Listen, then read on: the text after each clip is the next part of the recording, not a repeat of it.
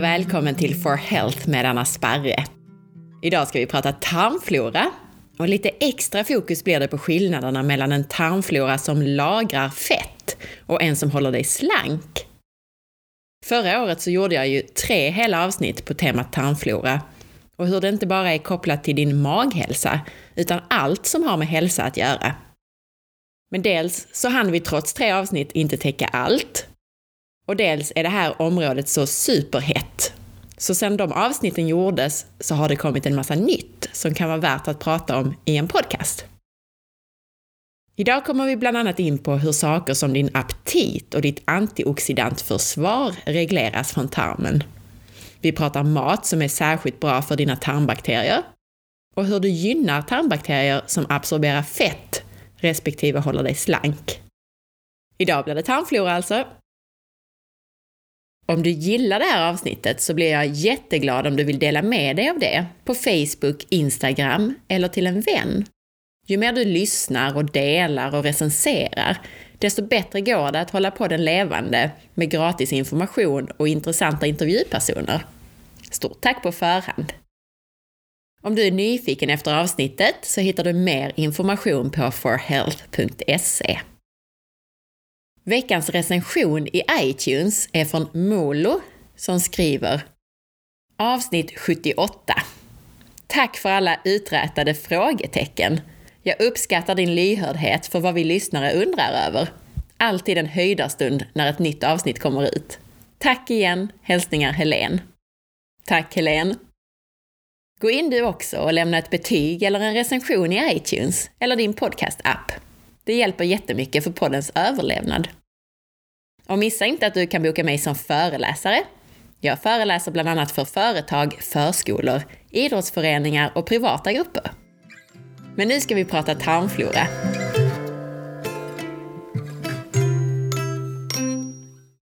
Som du kanske hör så sitter jag fortfarande i Portugal och spelar in och därför så har vi lite mer akustik. Ni skulle sett mig här, för jag får sitta under ett lakan för att minska akustiken lite grann. Jag andas lite tyngre kanske under den här podcasten. Jag hoppas att ni uppskattar avsnittet i alla fall. Innan vi kastar oss in i allt spännande nytt om tarmfloran så tänkte jag göra en kort sammanfattning. Magflora pratade vi ju om i avsnitt 44 på temat I tarmarna finns makten över din hälsa. Och i avsnitt 46 pratade vi på temat det här påverkar din magflora och därmed hälsa. Och sen i avsnitt 51, då pratade vi om lösningar för en bättre tarmflora och hälsa. Idag fortsätter vi på ämnet tarmflora och det går givetvis bra att bara lyssna på det här avsnittet. Och gillar du det så rekommenderar jag starkt att du sen även lyssnar på avsnitt 44, 46 och 51. Men som sagt, en kort sammanfattning. Mer och mer forskning visar hur viktigt det är med en bred flora av olika sorters mikroorganismer. Alltså bakterier, svampar med mera i vårt matsmältningssystem. De här bildar ämnen, alltså bakterierna och mikroorganismerna, de bildar ämnen som gör allt från att vara antiinflammatoriska till att signalera till vår hjärna. De skyddar oss mot inkräktare, bryter ner mat, frigör energi och producerar vitaminer. Det är viktigt att vi har många olika sorters bakterier och andra mikroorganismer i tarmen, men också att de är i en bra balans så att inte någon sorts bakterier eller svampar växer sig för starka på bekostnad av andra sorter. Vi lever allt längre från naturen och de bakterier som kan hålla oss friska och exponeras inte längre för smuts och smittoämnen i samma bredd. Och generation efter generation så får vi allt mindre bredd på bakterier i våra tarmar. Vi får alltså färre sorter. Och det här beror på överdriven hygien, medicinering, kejsarsnitt och annat som kan påverka floran av mikroorganismer. Och det här kan ni ju då lyssna mer om i tidigare avsnitt. Men det här leder till allt från allergier till sjukdomar som reumatism, inflammatoriska tarmsjukdomar och diabetes. Idag fortsätter vi på det här spännande ämnet med lite ny spännande forskning och annat som kan vara intressant för dig att veta för att kunna optimera din hälsa. Någonting som jag skrev om ganska nyligen på forhealth.se är hur tarmbakterierna är de som sluter cirkeln när det gäller kretsloppet av svavel. Och det här är intressant för oss därför att det här handlar också om vad vi ska äta för att tarmfloran ska må bra.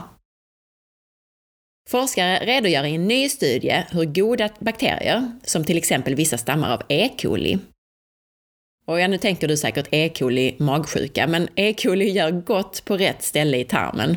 De räknas som goda tarmbakterier. De flesta har nu hört om E. coli och magsjuka, och det stämmer att det inte är så bra att ha E. coli i dricksvattnet. Men på rätt ställe i din tarm så gör E. coli en massa bra grejer, som att producera vitaminer till exempel. Hur som helst, E. coli använder sig av ett speciellt enzym för att utvinna ett ovanligt socker som finns i gröna bladgrönsaker.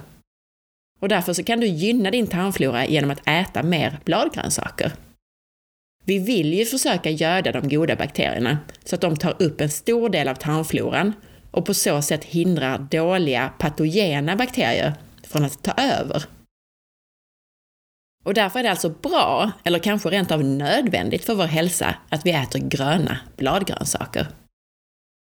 Gröna bladgrönsaker, som till exempel spenat, producerar en stor mängd av sockret SQ.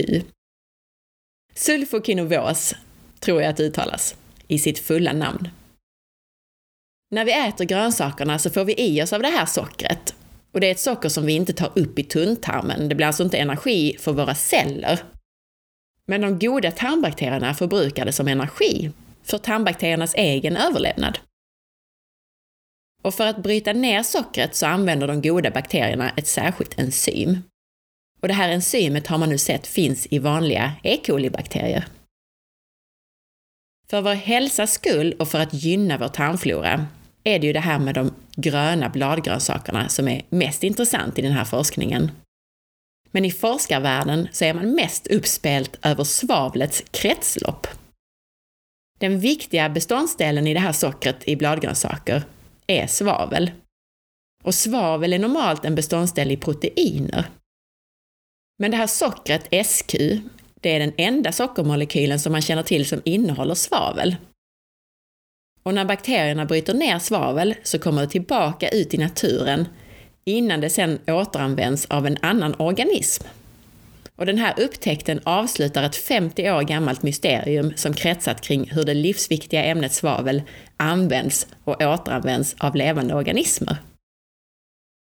Och en liten parentes kring svavel, det är ju särskilt bra för bland annat levern. Det hjälper till att avgifta faktiskt, det hjälper till att kan binda till giftiga ämnen i kroppen. Men hur som helst, i det här fallet handlar det om att äta för våra tarmbakterier och de gröna bladgrönsakerna. Och forskarna till den här nya studien de säger också att det är möjligt att använda kunskapen om det här enzymet i E. coli-bakterier till att utveckla antibiotika mot skadliga stammar av sjukdomsframkallande, alltså patogena bakterier, som till exempel salmonella, samtidigt som resten av tarmfloran lämnas oberörd. Det är ju annars det stora problemet med antibiotika, att man slår ut även de goda bakterierna. I vilket fall, mer spenat för dig och din hälsa helt enkelt. Ett annat spännande område som man har forskat på på sistone när det gäller tarmfloran, det är hur specialiserade tarmbakterier tar upp energi extra effektivt. Och tvärtom, vilka tarmbakterier man ska ha för att hålla sig slank. Och när jag nu kommer att prata om olika sorters bakterier och namnen på dem så reserverar jag mig för uttalsfel eftersom jag normalt sett bara läser, hör och pratar om det på engelska. I svensk forskning så har man tittat på hur björnars tarmflora hjälper dem att bunkra fett inför vintern. Björnar har förmågan att kunna kombinera ett högt födointag med orörlighet, alltså ingen fysisk aktivitet, under lång tid utan att drabbas av sjukdomar som diabetes eller hjärt och kärlproblem. En forskargrupp från Göteborg analyserade avföringsprover från 16 frigående björnar, både under sommaren och under vintern. Tarmfloran från vinterbjörnarna uppvisade mycket lägre diversitet, alltså färre sorters bakterier. Mer specifikt så skiftade tarmfloran från att på sommaren innehålla mer firmikuter och acinobakterier till att under vintern innehålla mer så kallade bakteroidetes. Och allt det här jag nämnde är namn på olika grupper av bakterier.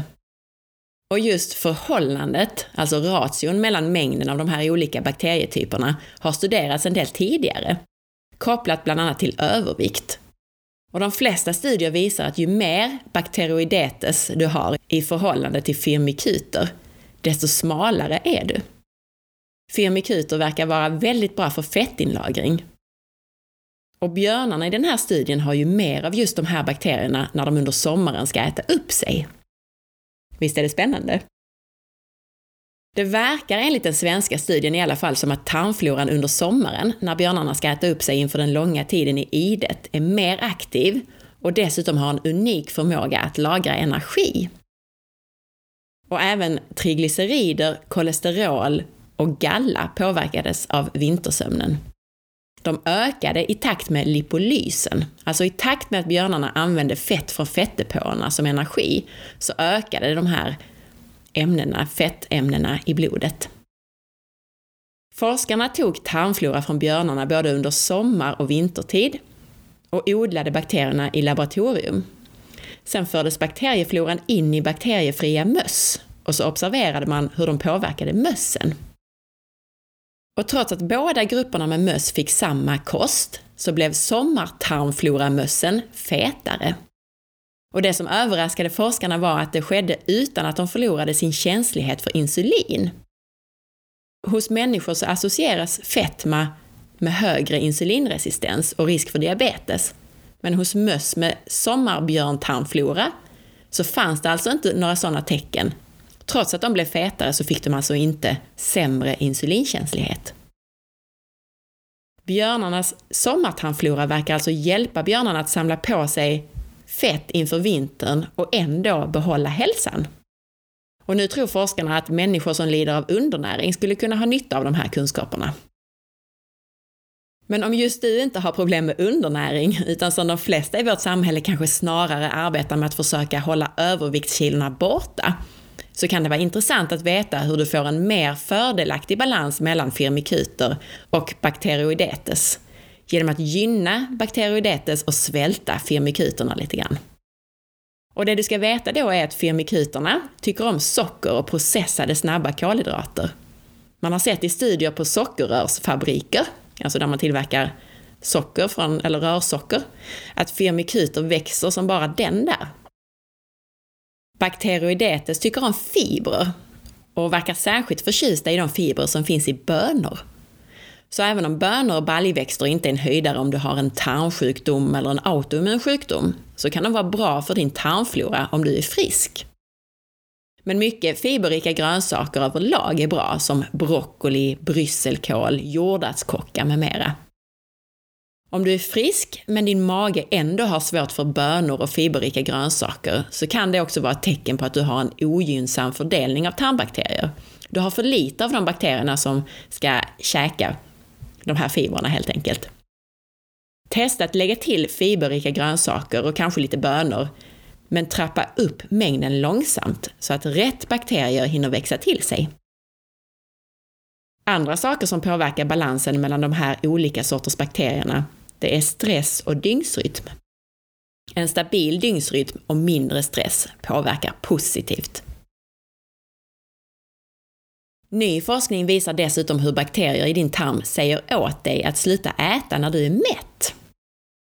Och jag har i tidigare avsnitt berättat en del om hur tarmfloran styr din aptit och mikroorganismernas behov styr vad vi äter och blir sugna på. Vissa magbakterier styr vårt sug efter de näringsämnen som bakterierna i fråga livnär sig på. Men den nya studien visar att bakterier i tarmen också har en förmåga att signalera motsatsen när det är dags att sluta äta.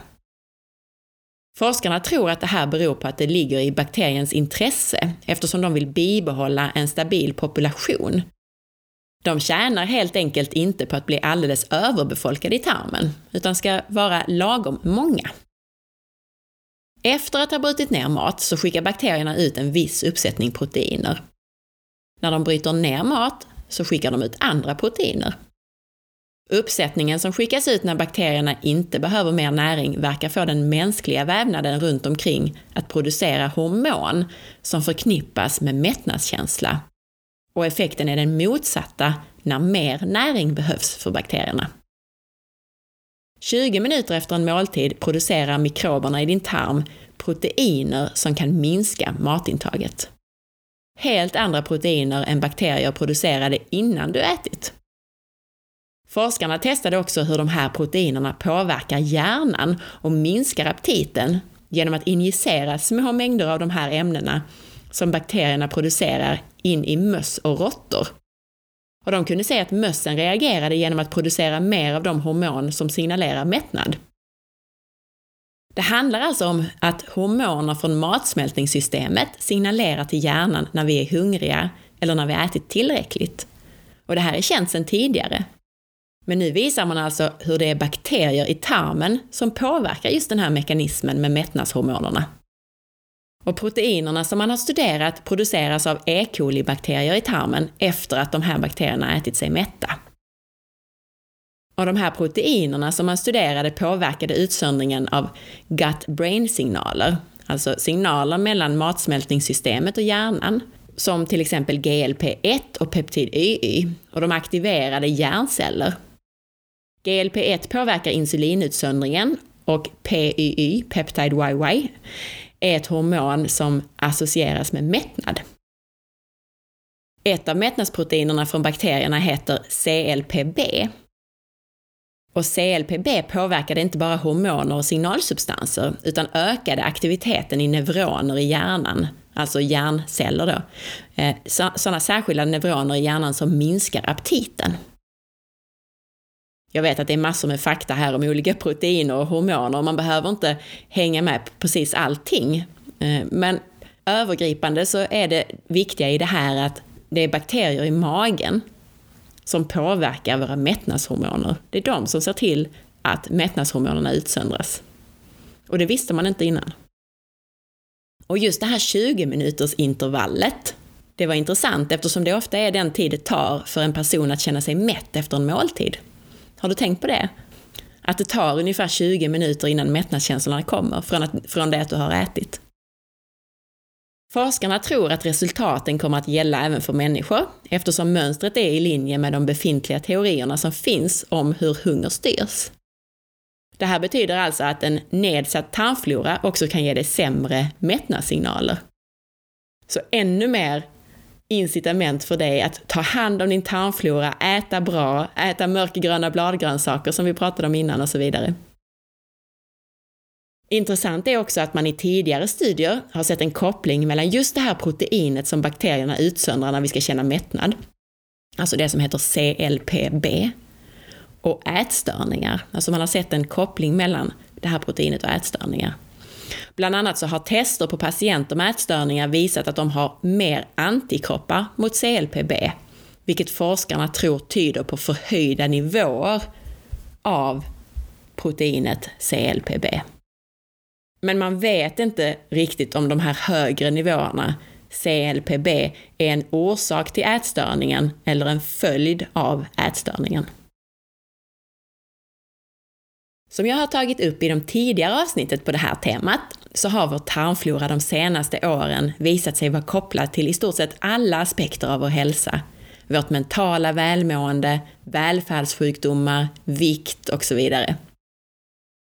Nyligen så kom dessutom en review som visade på våra tarmbakteriers koppling till hjärt och kärlsjukdom eller hjärthälsa. Även hjärtsjukdom har nämligen kopplats till förändringar i sammansättningen av mikrobiomet i tarmarna. Ny teknologi har gjort att det är möjligt att undersöka tarmfloran mer exakt, inklusive metaboliter, alltså nedbrytningsprodukter från bakterierna i dina tarmar, och deras koppling till hjärthälsan. Man har sett att patienter med så kallade kardiometabola sjukdomar ofta visar på en överväxt av specifika grupper av bakterier, eller utarmning av andra bakterier jämfört med friska personer. Sen så finns det ny svensk forskning som visar hur tarmfloran också är involverad i kroppens reglering och omsättning av sin starkaste antioxidant glutation, eller glutathion. Jag använder det engelska uttrycket glutathion. Och glutathion är ett ämne som kroppen själv tillverkar och som finns i alla kroppens celler. För låga nivåer av glutation eller glutathion har koppling till våra välfärdssjukdomar genom att det bidrar till oxidativ stress. Kroppen tillverkar glutathion som är en tripeptid från tre aminosyror, glycin, cystein och glutamin, eller glutamat. Vår flora av mikroorganismer har i den här studien bland annat visat sig ha stor inverkan på omsättningen av aminosyran glycin. Och forskarna fann bland annat att organismerna i tarmen konsumerar glycin. Det här är alltså ytterligare ett potentiellt sätt på vilket bakterier och andra mikroorganismer påverkar vår hälsa, genom att påverka vår, vårt antioxidantsystem helt enkelt. En obalans kan potentiellt ge en sämre tillgång på glutathion, vilket kan ge mer oxidativ stress och ett snabbare åldrande och mer sjukdom. Mer har också på sistone rapporterats på temat mental hälsa och kopplingen till tarmfloran. Och jag skrev på forhealth.se om en bra vetenskaplig artikel som hade namnet Psychobiotics and the Gut-Brain Axis. Artikeln var en genomgång av just kopplingen mellan maghälsa och hjärnan. Och jag har i tidigare podcasts, bland annat i avsnitt 44, förklarat kopplingarna mellan bland annat depression och tarmfloran och maghälsan. Probiotiska bakterier, alltså goda magbakterier, de påverkar signalsubstanser i hjärnan via vagusnerven. En lång nerv som går mellan matsmältningssystemet och hjärnan. I artikeln som jag skrev om så går man igenom kommunikationen mellan matsmältningssystemet och hjärnan, the gut-brain axis, och tar upp saker som att kommunikationskanaler mellan tarmarna och hjärnan inkluderar sympatiska och parasympatiska nerver, det vill säga både fight or flight-nerver respektive lugn och ro-nerver i det omedvetna nervsystemet. Och det inkluderar också det enteriska nervsystemet, som är den del av det omedvetna nervsystemet som styr matsmältningssystemets funktioner. Rollen som det aktiva sympatiska nervsystemet har i gut-brain axis, alltså i kopplingen mellan matsmältningssystemet och hjärnan, innefattar att reglera motilitet, blodflöde, barriär och immunsystemets aktivering. Det lugna parasympatiska nervsystemets roll i kommunikationen mellan hjärna och tarmar är välstuderat. Det sker en tvåvägskommunikation via den långa så kallade vagusnerven. Och just vagusnerven har jag ju pratat om och skrivit om flertalet gånger eftersom det verkar vara tarmflorans huvudsakliga kommunikationskanal till hjärnan. Det är alltså bakteriernas telefonlinje till din hjärna helt enkelt. Det enteriska nervsystemet, ENS, alltså nervsystemet som styr matsmältningen, kallas ibland för the second brain. Vi har massor med signalsubstanser och nerver i matsmältningssystemet. Och interaktionen mellan mikrobiotan, alltså organismerna i dina tarmar, och det enteriska nervsystemet spelar en betydande roll i kommunikationen mellan matsmältningssystemet och hjärnan. Bakterier och andra organismer i dina tarmar påverkar alltså kommunikationen till hjärnan och brist på en hälsosam tarmflora kan ge dysfunktion i just den här gut-brain axis. Vilket i sin tur kan ge allt från neuropsykologiska sjukdomar till metabola sjukdomar och tarmsjukdomar. Och studier har bland annat visat hur tillskott av probiotika kan påverka humör, oro och depression. Och det finns också små studier som visat att tillskott av prebiotika, alltså fibrer eller bakteriemat, kan förbättra stresshormonnivåer och koncentrationsförmåga. Mycket av forskningen så här långt är gjord på djur, men en studie på människor från 2013 visade hur fermenterade mjölkprodukter med probiotika kan förändra hjärnans aktivitet. Rollen som tarmfloran spelar för neuropsykologiska sjukdomar, det är fokus för mycket forskning just nu. Och det finns massor med data som visar kopplingar mellan mental ohälsa som depression och autism och obalans i tarmfloran. Men det här fungerar också i andra riktningen. Alltså studier visar hur probiotika och transplantationer med tarmflora, som till exempel sådana här avföringstransplantationer, kan påverka sjukdomar och mental hälsa. Ytterligare ett område där tarmfloran forskas på, det är vid brännskador. Och det här är inte bara relevant för själva brännskadorna. Brännskador kan leda till en rubbad bakterieflora. Svenska forskare ska testa om det går att återställa tarmfloran hos brännskadade genom avföringstransplantationer med egen avföring. Och det här kan minska risken att drabbas av svåra infektioner. Man misstänker att svåra brännskador kan få stora konsekvenser för tarmfloran, vilket kan leda till en ökad risk för livshotande infektioner och blodförgiftningar en lång tid efter att de akuta brännskadorna har läkt. I en studie på Brännskadecentrum vid Akademiska sjukhuset i Uppsala så lämnar 50 brännskadade patienter avföringsprov när de kommer in till sjukhuset. Avföringen kommer att analyseras och sparas efter att patienterna har avslutat sin behandling så kommer en del att få små mängder av sin ursprungliga avföring återförd in i tarmsystemet, vilket man hoppas kan leda till att de goda bakterierna som fanns i den tidigare tarmfloran ska kunna konkurrera ut eventuella multiresistenta bakterier och andra skadliga mikroorganismer som fått möjlighet att växa till. Och det här kan vara ett sätt att återställa den ursprungliga friska tarmfloran och bli kvitt de resistenta bakterier som haft möjlighet att, att ta över under vårdperioden när patienten har fått mycket antibiotika. Forskarna kommer sedan att undersöka om avföringstransplantationen leder till att patienten får tillbaka sin tidigare tarmflora och om det i så fall minskar risken för olika infektioner. Och om det visar sig vara en framgångsrik metod så skulle det kunna hjälpa även andra patientgrupper vars tarmflora förändrats på grund av antibiotikabehandling och långa perioder i sjukhusmiljö till exempel. Och det här är en studie som pågår just nu. Men jag tycker att konceptet är jätteintressant för tänk om vi alla skulle kunna lämna avföringsprover när vi är små och friska och sen kunna ha dem sparade och kunna använda det om vi sen tvingas äta mycket antibiotika eller andra mediciner till exempel. Avslutningsvis lite kuriosa om tarmfloran.